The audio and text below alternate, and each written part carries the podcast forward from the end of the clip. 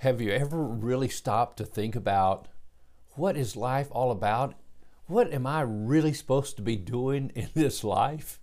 Well, my friend, as a pastor, as a minister of the gospel of Jesus Christ, I often ask myself, what are you really up to? What is what are you supposed to be doing?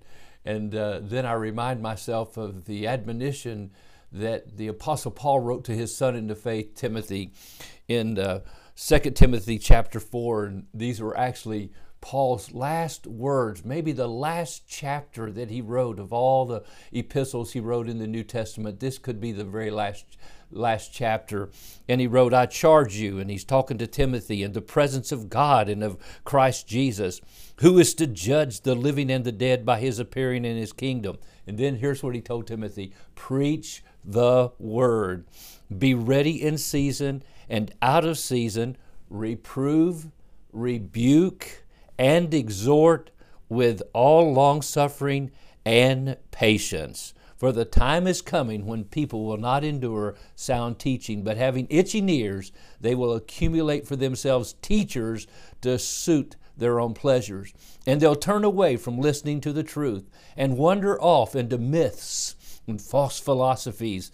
As for you, always be sober minded, enduring suffering, do the work of an evangelist, and fulfill your ministry. Well, almost 50 years now in the gospel ministry, that is what I'm supposed to be up to. And I like that one part of the admonition there. He said, Be ready in season and out of season. So when it feels good, when it's hot, when it's cold, when it's warm, when it's in between, whatever the season is, be consistent. And then he says three things here rebuke, re, uh, reprove, rebuke, and exhort. And so that's that's what I'm trying to do as we're going through the book of James. That's what I'm trying to do in these pastor chats is well sometimes I have to rebuke, I have to reprove, and uh, then I want to exhort. And by the way, I come to the conclusion years ago as I looked at all the spiritual gifts that the main spiritual gift that God has given me is the spiritual gift of exhortation. And part of that is to help an individual, especially a believer, to get where he's going in his Christian life, to help you to be spiritually mature. And that's what the book of James is all about. That's the theme of the book of James is spiritual maturity. You know, so many so many Christians in, in the church today and in the Christian world today act like a bunch of babies. And actually, as you go through the book of James, you see five things. In chapter one, baby Christians are impatient in difficulties, chapter 1, verses 1 through 4. Chapter 2, they're talking, but they're not living out the truth. They say they have faith, but they're not really living out that faith in their works. In chapter 3, they have no control over their tongue and uh, cause a lot of problems with everyone around them.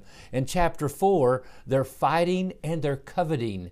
They're fighting and they're coveting. You ask, but you have not because you ask amiss that you might consume it on your own lust, chapter 4. And then chapter 5, where we are now, and we'll be looking at this week, that is chapter 5, the, the immature believer, he covets and collects material toys. He lives for the riches of this world, knowing not that one day they'll burn up.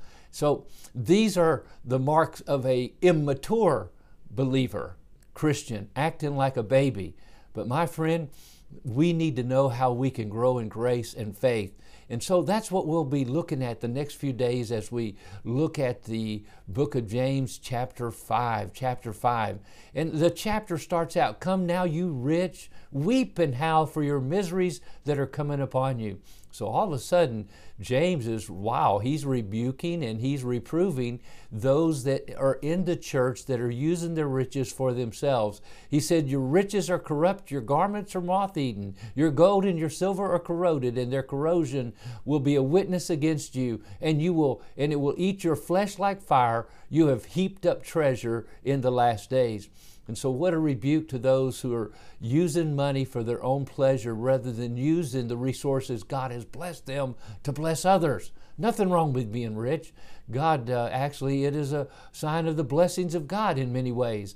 But then to take those riches and become selfish with them and hoard them and then misuse others to get those riches, as we'll see in the following verses, that's what's wrong. And so there is a rebuke there, and there's a reproval there, and there's an exhortation for us who feel like we're knocked down, and that is to be patient because Jesus is coming again. And we're going to see that here in chapter 5. God bless and you have a wonderful day and keep your eyes on Jesus despite the troubles all around you. Take care.